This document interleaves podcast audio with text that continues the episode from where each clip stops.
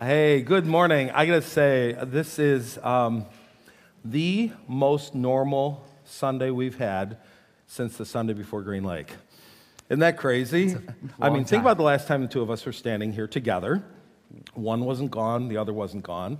Think about the last time that the, the wing could fly. I was gonna say. It's about as high as it can fly. It can't do an awful lot, but I actually have a, a free arm. I was able to sleep. I was able to drive to church myself this morning for the first time in six weeks.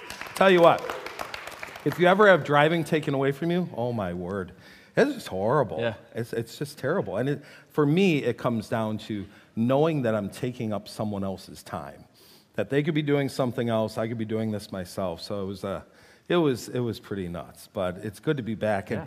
I feel like there are so many things to fill in. Like, I'm sure you've said something, but uh, you bought a house. Yeah, so I did say that last week, and That's we, uh, crazy. I know, you know. So you're getting a little closer, which is nice. Now you'll Yeah, only be a, lot little late instead of a lot of late. I mean, perfect. No, it'll be a lot of fun Yeah. getting all moved in and everything else. And Emmett's got teeth now. Yeah. That's kind of fun, seeing those little chompers there, and we think more are coming, so that's been pretty cool. Cross country's been doing really well at school. Let me tell you. How was yesterday? yesterday went really well uh, because Channahon and Minooka, while we both feed into Minooka High School, we are we are very fortunate. Being the smaller of the two schools, Minooka has to run essentially for their sectional meet. They have to run the state meet against all the best teams in the state. It's like one of the best lineups that we've ever seen in the state. They have like five kids that are all in like the like the top 25 of the state. So Minooka, unfortunately, uh, did not do well yesterday because they have to run against the big bad boys, and we were the big bad boy in in our sectional. So uh, so we had like a clean sweep, uh, both boys and girls. So yeah, one more we tack onto the season, one more week, and we'll be in Bloomington next Saturday for state. That was it's fun. That was great. How fun. awesome. Well, I, I know you know I was gone last week, and you guys were kind of subtle about. You just said I was away with with Nate, so some of you thought I was in Texas, and I was not in Texas. Uh, my my youngest decided that when you have a decade birthday, you should do kind of a a phenomenal sort of birthday present, and so. Um, last weekend at about 12 o'clock Eastern time, this is where I was sitting. Right there, that little dirt pile is going to be a stadium someday soon. And I, for the first time in my life, got to go to a Buffalo Bills game. And I got to tell you what, so I was a kid who went through several, two and 14 seasons. I was one of the only kids I knew at that point that was willing to still wear the jacket with the logo. I mean, sometimes I flipped it because I didn't want people to know, but um, talk about a long suffering group of people, you know? And that, that Well, stadium. The, four consecutive. I, I don't even talk about that. That just it still hurts too much. Give it another ten years. But anyway, um, so we arrive and the place was. I mean, that that can hold better than sixty thousand people, and they were all there. The thing that Orchard Park has not figured out is how to get people in and out. It's a little worse than Wrigley Field. I mean, it's just it's kind of nuts. But um, we just had a blast, and it was a little worrisome because. So, well, two things. First of all, the week before, the Dolphins had a phenomenal weekend. They scored 70 points, unheard of in the NFL. And so I'm like, oh man, we're going to get slaughtered. I hate Miami.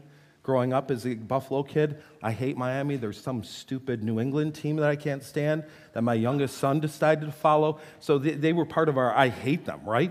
So the fact that the fish were in the room, in, uh, in the bowl, and I was like, oh, let's squish them, but it's not going to happen. And I'll tell you what, they turned out a dream, dream weekend. very cool. I mean, at, at first it was going up and back. I'm like, whoever has the ball last is going to be the winner. By the time it was done, it was 48 20. And, and so here's why it happened, though. Are any of you superstitious about sports? You have su- really, oh, you are liars. stupid, stupid superstitions. My stu- stupid superstition. If I'm in the room when the Bills kick off, they lose. Now, when you're 2 and 14, you can pretty much have any superstition, it'll come true, right? So if I'm in the room, they lose. We sit down, and I'm like, Nate, I can't sit here. If I see the kickoff, we're going to lose. But I can't just leave because that would be disingenuous. So we're sitting there, and the national anthem's about to start, and this couple walks up and they say, You're sitting in our seats. Oh, oh, shoot. And I agree. it was a great spot. And we had to go from a great spot to being like this, squished arm and everything else. So we leave and we come back in, and the game's going. I go, Nate, guess what? I wasn't there for the kickoff. This win was all me. All me. All me. Forget Josh Allen, it's all you, man. Oh, Yes, Josh Allen, who's he? That was me. I did that. I did that. That was amazing. So, very fun weekend. I'll tell you some other stuff in a little bit, but um, wow, that was nuts. And by the way, um, you know, we live in Joliet, and sometimes it's easy to kind of ding Joliet for being classless. Oh, Buffalo's got nothing on you. This is the most classless group of people you've ever met. I mean, I was right at home. I felt wonderful, right back to just scummy people. They're the best, they're amazing. so, anyway, we got some fun going on around here. Um, some a group opportunity for people who speak Spanish exclusively. So, looks pretty cool, huh? Yeah, yeah. Do you speak Spanish at all? Hola. Yeah. Yeah. I, I, uh, I took four years of high school Spanish and got good grades, but what stuck is pretty much what I just gave you. So, I tell you, years and years ago, we, we had the privilege of going to, going to Israel. And, um, and several days in, I found myself feeling kind of irritated. And I realized the irritation was because all around me, people were speaking languages other than the one I understood. And, and I, I can't imagine being around people who are always speaking another language and you're trying to understand. And so I love what we're doing for Spanish speakers around Southfield. I also love what we're doing with deaf ministry. Let's see if I get this right. Welcome. I'm trying to get some words from, uh, from Claudia these days. I, I do have another one. So this is the one mom, mom is teaching Emmett. Stop. he thinks it's funny. It- it- we got to come up with something better, like stop, you know? Stop. So um, I know, mosquito. there you go. Awesome. Awesome. So it's just really cool. Again, a couple times a month, uh, we have our deaf ministry here, and would love the, the opportunity we have, again, to, to communicate to people who are just, you know, literally speaking different languages. And so um, we just had that note out there today because uh, this month the dates got a little off. Now, we got to enjoy Kurt's baptism, and that was just, it was incredible. So uh, tell us about what's going on with students. Yeah, Saturday, October 21st, we are going to be meeting with Refuge. So, all of our junior hires and their friends and cousins and neighbors and whoever wants to come of junior high age, we're going to be doing an outdoor movie here at the building, which is just a, a cool thing that we get to do with the space that we have. And, and again, as we as they head into fall, uh, we just want to be able to enjoy the, the property that we have. So, it'll be a movie plus uh, some games and food and stuff. So, uh, be looking forward to that. That's, again, Saturday, October 21st. And then the following week, on October 29th, is our murder mystery for high school. So we actually have been asking for kids to sign up for that, to register for it, and tell us whether or not you want a primary role. Because basically, the way these things work is we get we have a, a list of characters with descriptions and costume suggestions and all that kind of stuff. Uh, so you can either be like one of the primary roles where you're doing a lot of things. You're, you're talking to people. You have to, you know, maybe move this item from one room to another at some point without getting caught, or you know, things like that. And then you have the roles that are like um, character B, and you know, uh, character B's friend too, and things like that. Nobody wants these. The, the, the empty roles. Nobody wants to just sit on the sideline and, and watch. Everybody wants to get involved so far, uh, which is really, really cool. So, um, again, that's Sunday, October 29th. We're going to be extending group that night from instead of 6 to 8, uh, we're going to go 5 to 8 because it is a, a lengthier event and we're really, again, just fired up about it. So, good stuff coming at the end of the month for, for our kids. So we're doing music up front today. So our team is going to come up as I as I finished with this one. The biggest disappointment about not being here last week was to not have the privilege to just say thank you and I don't know if congratulations are appropriate, but uh, you saw a bus out there today, and and um, God did that through your tremendous generosity. I mean, the bus was coming, whether it was going to be a bus with a huge amount of debt or less debt, and literally will have no debt. And, and it is overwhelmingly, yes, please. Is overwhelmingly because of the generosity of this church. I mean, we had people from the community that helped too, but it's overwhelmingly because of the generosity of this church. And so, uh, it's got now. It's not going to be running quite yet. We're learning all kinds of things. Like you can't drive a bus that looks like a school bus if you're not a school. So it's got to it's got to get a different color. It's going to be LifeWise red with the name across the side. There's inspections to do and other things.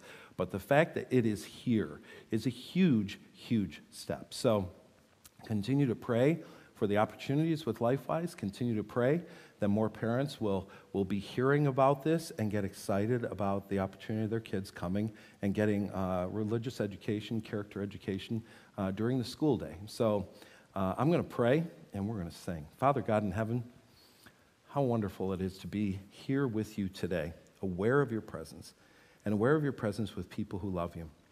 I pray as we sing these songs today that we will be reminded of your presence, drawn into your presence, and that we will, um, we will just grasp more fully the awesome God we serve. And that we get this privilege of serving with people we love and who love you. In the name of Jesus, amen. Let's stand and sing.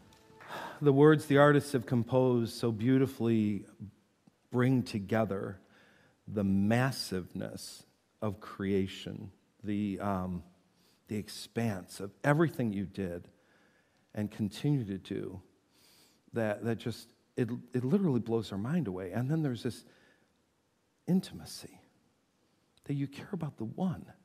Out of 8 billion people in the world, you care about the one. You care about me, you care about us. To have both in the same being, to have someone who's able to, to pay attention to all the details of what's going on in the world and yet still know our names. Still be so, so very aware of everything that's going on in our lives right now. Only a God like you. That is why we're here today. We are, we are here to worship our God. Thank you. Thank you for everything you do and have done. And I pray that you will continue as we, as we walk throughout this upcoming week to be aware of your constant presence and action in our lives in big and small ways. In Jesus' name, amen. Amen. Have a seat. So we started into a, a series a, few weeks ago that we're calling What's Under the Southfield Hood. And, uh, you know, the reality is churches, from time to time, new people come in, they've been here for a little bit, and, and they're liking what they're seeing on the externals. You know, they walk in, they like the atmosphere, they like what's happening in a service, they like the people they're connecting with, they see good stuff. And, and, then they, and then there start to be some deeper questions of, okay, so this is what I'm seeing, but, but what is this church or this organization really on the inside? What do they believe? What, what's their history? What, you know, what, what are the things that have formed them? It's one thing to see kind of these externals, but, but do the two match? Does what I see on the external and the internal match? And so we want to take some time to, to open up the hood and look at the things that really matter to us. And we started by looking at this passage from Matthew 28, where Jesus lays out the mission for his church. He says, if you're to if you're going to have the nerve to put the word church on your sign, you better be doing this. And if you're not doing this, it's false advertising. Because a church is supposed to be about making disciples. That's it. There's all kinds of stuff that churches through the, through the ages have gotten involved in that are cute, nice, and sweet, but Jesus didn't call us to be cute, nice, and sweet. He called us to be disciple makers and to make disciples of all nations, and that starts with the people in your own community, the people that you touch and serve all the time. And we walked through how that disciple making process takes place. And then we went from there and we started to look at uh, Acts chapter 2. Because when you look at Acts chapter 2 and the beauty of what happened in this, in this newly formed, newly born church, Jesus has told them to be a disciple making group of people. And here, already, just uh, the bottom of the chapter 2 after the holy spirit comes in chapter 1 we have we have um, just tremendous tremendous things happening in the lives of transformed individuals and as you look at this you see six things that that, that church focused on and six things that we choose to be and do as a church because we think this is really the, the roadmap to being a disciple making church So we talk about things like teaching that is biblical. And, and John did a beautiful job last week talking about why, why we actually value the Word of God, why it's important. Why would you take a, a book that's so ancient and actually rest your life on it and believe it and live by it? And so we believe in teaching that is biblical. And that doesn't just mean that it has biblical themes, but we're actually every week opening up a passage of Scripture and digging into it. And we're doing that here together, and we're doing it on our own as well talk about relationships that are spiritual. And by spiritual, we mean these are, these are relationships that are, that are causing formation to take place in the people involved in that relationship. We're becoming more like Jesus as the relationship continues. Uh, we believe in worship that is a focus on God. I mean, these two songs today, beautiful. I could sing them all day. I could listen to them in my car. And, and, beautiful words, beautiful melody, sung beautifully. And that's really not the issue of worship at all. It always comes back to are we focusing on God? Are we actually focused on the fact that God is, God is here right now, present with us, and He desires to have a relationship with us? We, we talk about prayer, and prayer that is plural. It's not enough for us to occasionally do a prayer on our own. This is something that God wants His church to do collectively, to have hearts that are drawn together in prayer. Participation that is generous. And by generous, I'm not talking about offering. I'm talking about every part of life that a person has an, an all inness when it comes to participating in the life of the body. They're involved in serving, they're just, they're generous with their time with each other. You see these people, they, they spent time together in each other's homes, they're together daily in the temple courts. They were generous with each other. And all of that led to a, a community that was compelling. The Lord added to their number daily those who were being saved. Because the people saw what was going on, they wanted that too. And, and certainly the, the message of the gospel needed to be spoken, but there are a lot of churches through the years that have been great at speaking the message of the gospel and horrible at displaying the message of the gospel. And this church was doing both, and that's what God is calling us to do as well. Now, as we looked at those six things, I mentioned this uh, an old wooden bucket. An old wooden bucket has these, these slats that it's made of, slats of wood. And obviously, that, wood, that bucket can only hold as much water as the shortest slat. If all the slats are sturdy and strong and one is only two inches, you're only going to hold two inches of water. And so, what we try to do is look at those six things we talked about as six slats of a bucket and ask, where are we weakest right now? Where, where could we be challenged to grow? Because honestly, that weakest, that, that shortest piece of wood is the one that's, that's diminishing our effectiveness. We know that we're all about challenging people to take their next life changing step toward becoming like Jesus, and we do that together. So, in looking at this, what are some areas? Certainly, every area could always be strengthened some. What we're going to do is kind of shift the series a little bit and move away from looking under the hood to instead looking at what are a handful, even a less than a handful. I have three or four things that we're going to work on collectively as a, as, a, as a body throughout this ministry year and watch different pieces of that wooden bucket get longer and stronger. And, there's some, there are just some practices that we're going to put in place as a people that I think we're going to start to see some really uh, beautiful effectiveness and growth come from them. So here's where I want to start. How's your diet? like, oh, why did I come to church today? You know, I, I, came, I came for Jesus. I came for love. I came for encouragement. I did not come to be picked on. I can get that from the doctor. I don't need to be asked about my diet. Well, of course, I'm not necessarily talking about your diet. You eat all the ho-hos you want. Go nuts. But I'm talking about your spiritual diet. How are you doing when it comes to consuming the Word of God? John does this great job last week describing to us why the Bible should matter in our lives. It's really important to us.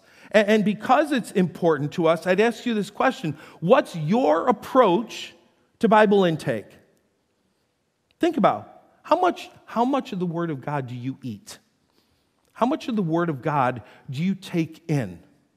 And you're like, you know what you can do right now? If you're, if you're looking at Sunday to Saturday, you can put a big check mark on Sunday right now because you're getting a good meal right now. Okay? So, yay, I eat on Sunday.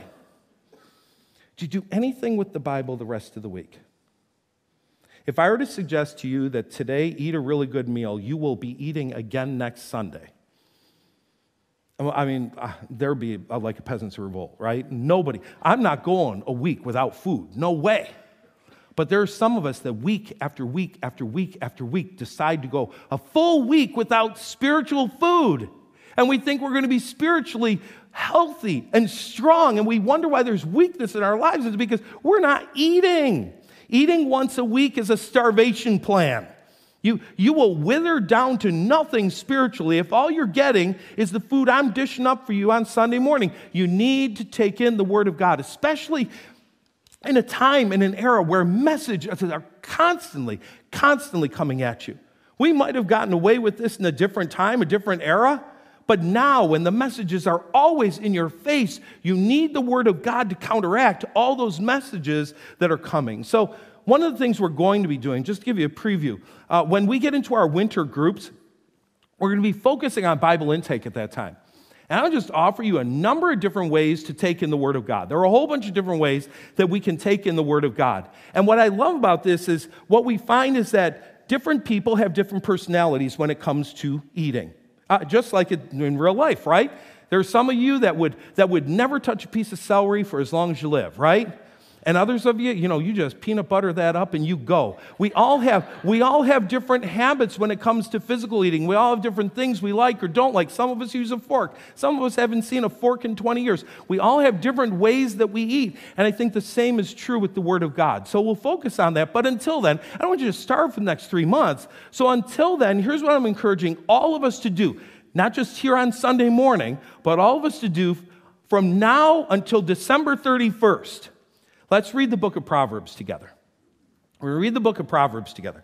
We're going to take time every day taking in some of the book of Proverbs, okay? Here's how this is going to work. I love this about Proverbs. The longest months of the year, 31 days, right? Amazingly, amazingly, 31 chapters in Proverbs. Now, I put the smartest people in the room on the front row. Today is October 8th. If today is October 8th, what chapter of Proverbs are going to read today? Oh, my word, the wisdom. so, we're going to read chapter 8 today. Uh, tomorrow is October 9th. What chapter are we going to read tomorrow? Chapter 9. Oh, it's getting better and better. You see the way this works. You know, you, you read the chapter that correlates with the date of the month. You just go ahead and read that. Now, you may wonder, why Proverbs? Why am I picking that? I have a few reasons. One, because it's so stinking easy to stay on the same page. I mean, come on. You got to look at the date and you know which chapter to go to, and we can all be doing the same thing. That part's easy. Second part is, I know a lot of you say, man, when I read the Bible, I just don't understand it. Because for some reason, you always decide to start in Revelation. Don't do that, you know? go somewhere that, if you can't understand Proverbs, you're probably not breathing. It's so, you know, so, so, so. There will be a few verses that you'll go, wait, what? But for the most part, you're going to read it and go, yeah, got that. It's kind of like, stop, Emmett. You know, I mean, it's, it's easy, it's clear, it's right there. So there's clarity with it. But here's the other thing I love about Proverbs. The other thing people say when they read their Bible is, I read my Bible and I didn't get anything out of it. Again, if you can't get something out of what Solomon says in Proverbs, you're sleeping through the moment. It is so incredibly practical. It relates to everyday life. So I encourage you to just go ahead and read the chapter or listen to the chapter that correlates with the day. Now, some of you are thinking, I already got a Bible pro, pro plan. So do I. I read through the one year Bible and I'm going to do this too. Is it bad to eat a little more? Well, if it's physical food, maybe. But spiritual food, you can never go wrong. So take it in. And there are all kinds of different ways we could approach this, okay? I have it set up as a plan on Dwell under our Southfield page so you could listen to it in Dwell. Uh, there is a plan in YouVersion. If you're a YouVersion person, there's a plan there for Proverbs in 31 days. You could do that. You could grab a paper Bible and read it. Great. You might even choose to do it with someone. Maybe you'll sit with your family or just with your spouse. One of the things that's kind of nice with Proverbs, because they're self contained phrases, you read one, I read one. You read one, I read one. And we just go up and back reading, and maybe we could either be quiet for a moment, think about it, we could stop and comment on it, but just take some time enjoying what you're reading in Proverbs. Now, beyond that, I want to encourage you that Whenever you're together with somebody else from Southfield, ask them what's going on with their Proverbs reading. You know, let me give you an example. You're standing in the foyer there. Hey. Oh, hey. How are you? Good. See that Bills game? Yeah, they're way better than the Bears. have you ever read the Bible? Yeah, sure have. Have you read the book of Proverbs lately? Yeah. Are you doing the Proverbs reading? What have you learned? What have you found? Anything interesting? Isn't it a little weird? Did you read that verse? Blah, blah, blah. Whatever. Talk about it. Talk. Bring the together to it. You're in a small group right now. Make part of your small group 10 minutes. We're going to talk about what we're reading in Proverbs. And we're going to do this for three months October, November, December. We'll start tomorrow on the 10th, so you're going to miss, or the, on the 9th. So you're going to miss the first eight chapters. You can decide to catch up, or you can go, Grace, we're about grace, right? In fact, what I'd encourage you to do is only ever read the chapter for the day. So you're going to fall behind four days, and then you go, oh, I got to catch up on all that stuff. And then you never do it because you're not going to just read the chapter of the day. Now, there are a couple things you need to know about the way Proverbs works. The first nine chapters feel a lot like the rest of the Bible. It's kind of a flowing conversation. Solomon is talking to his son or his children, and he's talking about wisdom and foolishness, and he compares them to a virtuous woman and a prostitute. You can guess which one is which. So, and he's talking about wisdom. Remember, wisdom, wisdom's different than knowledge. Knowledge is rain is wet. Wisdom says, get out of the rain. So it's applied knowledge. You're applying your knowledge along the way. Um, so we have that part that he's going through and telling us about what wisdom and what foolishness look like. And then chapter 10 comes in, and chapter 10 is what you typically think of as Proverbs. Just verse after verse after verse that almost seems kind of standalone. And in some ways it does, and in other ways, as you get the chance to read through it, even the third time, you'll see that some of these verses actually go together a little bit more than you thought. It's wisdom literature. Wisdom means it's just taking what is known and applying it to life. It's not, they're not promises. They're not promises. This is the way the good life generally works. Sometimes it doesn't. But this is the way the good life generally works. So you're not grabbing these as promises, you're learning the patterns. This is the way life works. All right? Reading on through, very, very, very applicable. I promise you, every time you read a chapter, there's going to be at least one verse that you're going to say, I could do something with that. I could do something with that. So, what I want to do, um, got about eight minutes here. The, um, the, the group that we love to use with describing, describing what the Bible is all about has done a great eight minute overview of the book of Proverbs. I'd like us to watch this so that you get an idea of how it's broken down, how to interpret it, how to understand it. Okay, so let's, let's go ahead and see this together.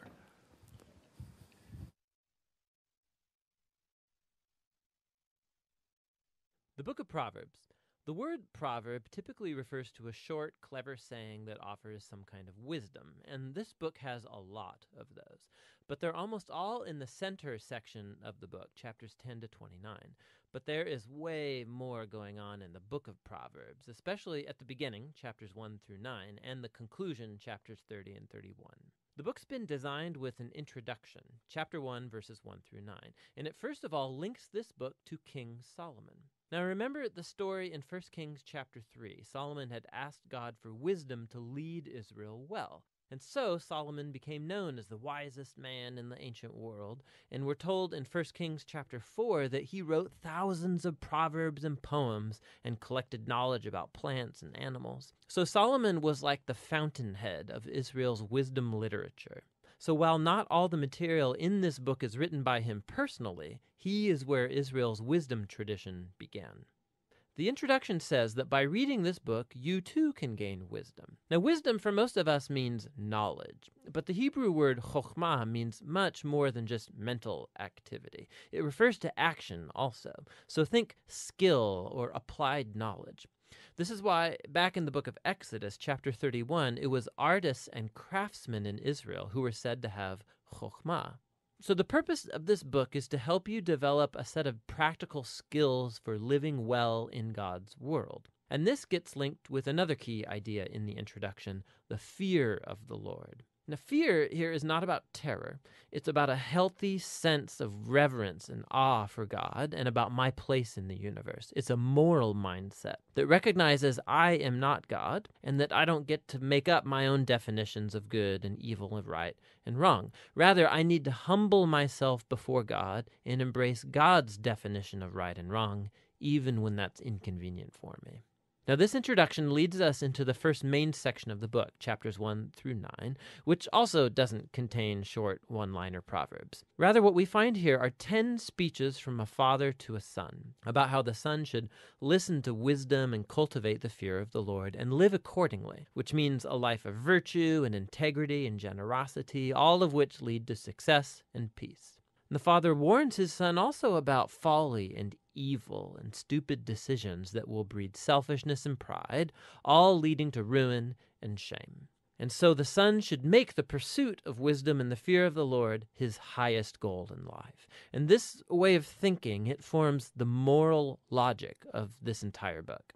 Now, these speeches from the Father also clue us into what biblical wisdom literature is and how it's different from other parts of the Bible. These books explore how to live well in God's world, but wisdom is not the same as law, like what Moses gave Israel at Mount Sinai. And it's not the same as prophecy, divine speech to God's people. Rather, wisdom literature has the accumulated insight of God's people through the generations about how to live in a way that honors God and others. And so, through the book of Proverbs, now, these human words about wisdom have been put together as God's word and wisdom to his people, which connects to the other thing you find in chapters 1 through 9. There are four poems from Lady Wisdom. Here, wisdom has been poetically personified as a woman who calls out to humanity to pay attention and to seek her.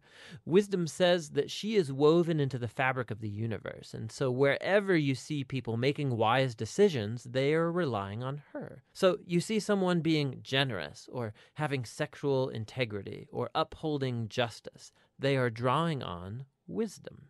These Lady Wisdom poems, they're a creative, poetic way of exploring this idea that we live in God's moral universe and that goodness and justice are objective realities that we ignore to our own peril. And so, fearing the Lord, living wisely, it's living along the grain of the universe. Now, together, these two sets of speeches from the Father and Lady Wisdom, they make a powerful claim about this book that you're not simply reading good advice, you're reading God's own invitation to learn wisdom from previous generations. And so, in the next section of the book, chapters 10 through 29, we find hundreds of ancient proverbs, and they apply wisdom and the fear of the Lord to every life topic you could imagine family, work, neighborhood, friendship, sex, marriage, money, anger, forgiveness, alcohol, debt everything. And these are all filtered through the value system of Proverbs 1 through 9.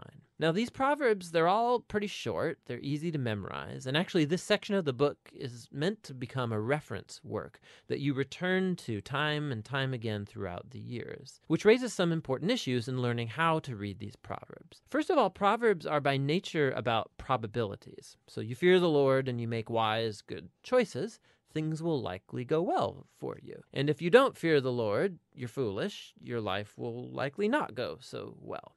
Now, that is all often true, but not always. Which leads to the next point that Proverbs are not promises, they're not formulas for success. So, some Proverbs, for example. The fear of the Lord prolongs your life, but the years of the wicked are cut short. Or train up a child in the way they should go, and when they're old, they won't turn from it. So, yes, fearing God, being a moral person, will most likely lead to a better, longer life, and raising your kids in a stable, loving home does set them up well, but there are no guarantees. Lots of things can and often do go wrong in our world. And so, lastly, Proverbs by nature focus on the general rule, but not the exceptions, which are many. And the wisdom books actually aren't ignorant of that. The exceptions are what the other wisdom books, Job and Ecclesiastes, are all about. And together, these acknowledge that life is too complex for simple formulas, which is why we need all of the wisdom books together to get the bigger picture. This all leads to the final section of the book two large collections of poems. First, poems from a man named Agur, who begins by acknowledging his own ignorance and folly and his great need for God's wisdom. And then Agur discovers that divine wisdom has been given to him in the scriptures, which teach him how to live well. And so Agur is put before us as like a model reader of the book of Proverbs, somebody who's always open to hearing God's wisdom through the scriptures. The final poems are connected to a man named Lemuel. He's a non Israelite king, and he passes on the wisdom that was given to him by his mom. It's guidance for being a wise and just leader. And then the final poem is an acrostic or an alphabet poem where each line begins with a new letter of the Hebrew alphabet. And the entire poem's about the woman of noble character. It depicts a woman who lives according to the wisdom of Proverbs and stands like a model of someone who takes God's wisdom and then translates it into practical decisions in everyday life, at work or at home, in her family and in her community. So the book opened with words from a father to a son about listening to Lady Wisdom, and so now the book closes by offering the words of a mother to her son about a woman who lives wisely. The book of Proverbs is for every person in every season of life. It's a guide for living wisely and well in God's good world. And that's what the book of Proverbs is all about.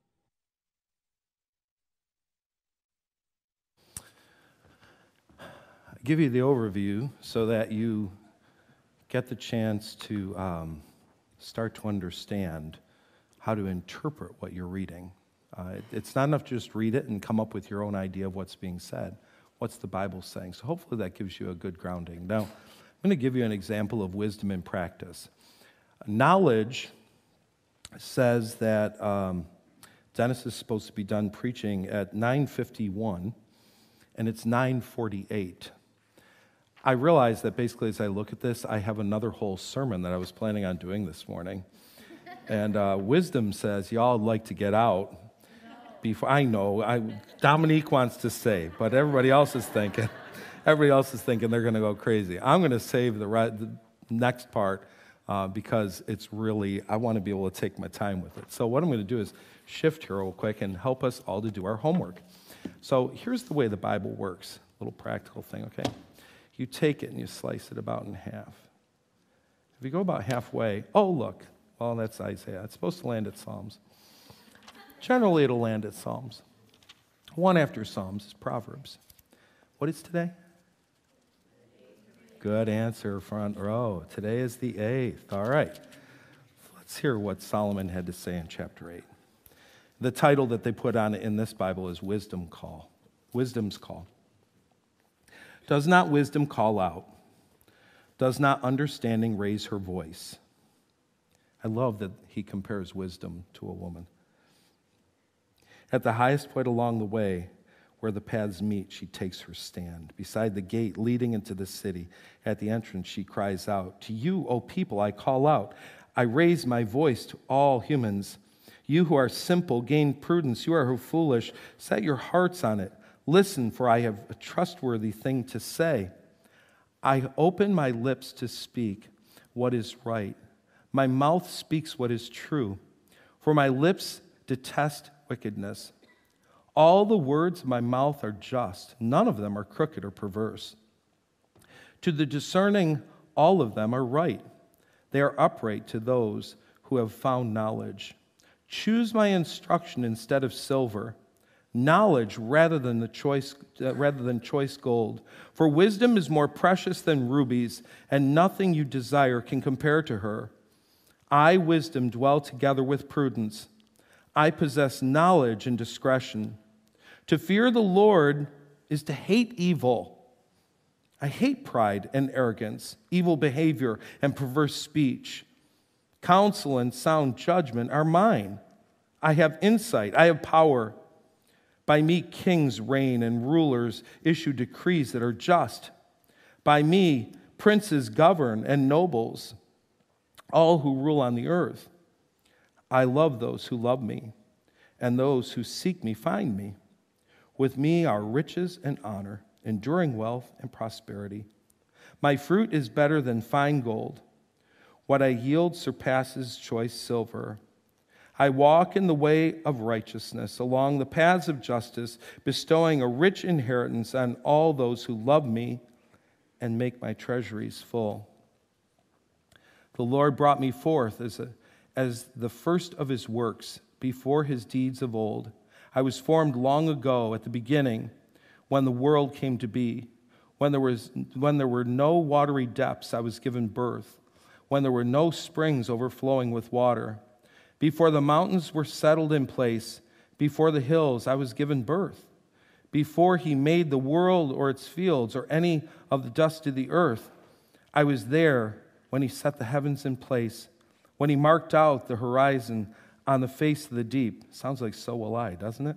When he established the clouds above and fixed securely the fountains of the deep, when he gave the sea its boundaries so the waters could not overstep his command, and when he marked out the foundations of the earth, then I was constantly at his side. I was filled with delight day after day, rejoicing always in his presence, rejoicing in his whole world, and delighting in humans. Now then, my children, listen to me. Blessed are those who keep my ways, the ways of wisdom. Listen to my instruction and be wise. Do not disregard it. Blessed are those who listen to me, watching daily at my doors, waiting at my doorway. For those who find me find life and receive favor from the Lord. But those who fail to find me harm themselves. All who hate me love death. Father, we're grateful that you gave Solomon and others the wisdom to write these words. I pray that as we read them together as a church, three different times, three different months, each chapter as we as we listen, I pray that our, our hearts would be formed more in the image of Christ, but our hearts would also be melded together as we're actually doing something together that's really important. We're on a common diet and we're eating the Word of God. And because of that, we're not only going to be strengthened and grow as individuals, but we're going to strengthen and grow as a church. Thank you for your word. Thank you for not leaving us without instruction and guidance. In Jesus' name, amen. amen. We eat the word of God, the Bible. We also get the chance to partake of the word of God, Jesus Christ. He is truly our bread of life, and that is symbolized through, through communion every week. We walk to communion here at our church. We have tables up front and in the back. We have gluten free on either side of the platform back by the, by the camera there as well. So let's go ahead and take the walk to communion today. And as we do, let's just continue to enjoy thinking about taking in everything God has for us. I know that a lot of times, I don't know if your house is like our house, but on the weekends, sometimes you're kind of unaware of what's going on besides what's in your family room and in your backyard. And so yesterday morning, you know, we were rudely reminded, as many of us were, that uh, our world is full of evil, full of hate. And once again, there was a just an absolutely unconscionable attack on Israel.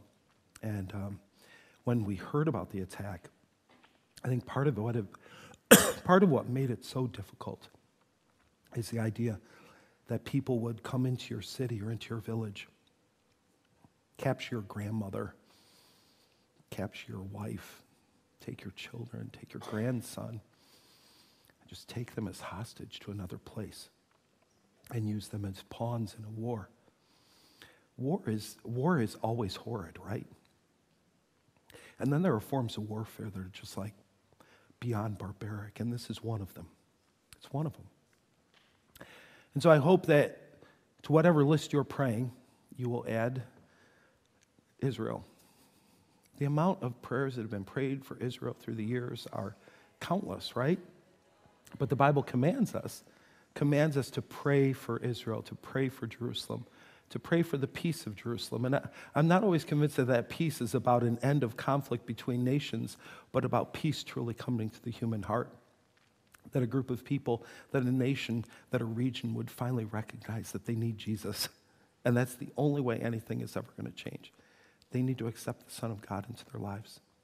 And so, Father, this morning, as we walk from this place and we go on to the trivial things of our lives, what are we going to order at Portillo's? What are we going to watch today on TV? I pray that we'd realize there are people in this world that are living in horrific conditions right now. And honestly, that's not just Israel. They're living in horrific conditions. And they're fearing for their lives. And I pray that even that very fear would cause them to wake up to the reality of Jesus. That peace will only come to a human heart when we trust in Jesus as the forgiver of our sins and the leader of our lives. I pray that this would be yet another one of those moments, though it is an incredibly tragic moment, that it would be an opening, an opportunity for people to finally encounter the living God through Jesus Christ. And we pray all of this in his name. Amen. We'll see you next Sunday.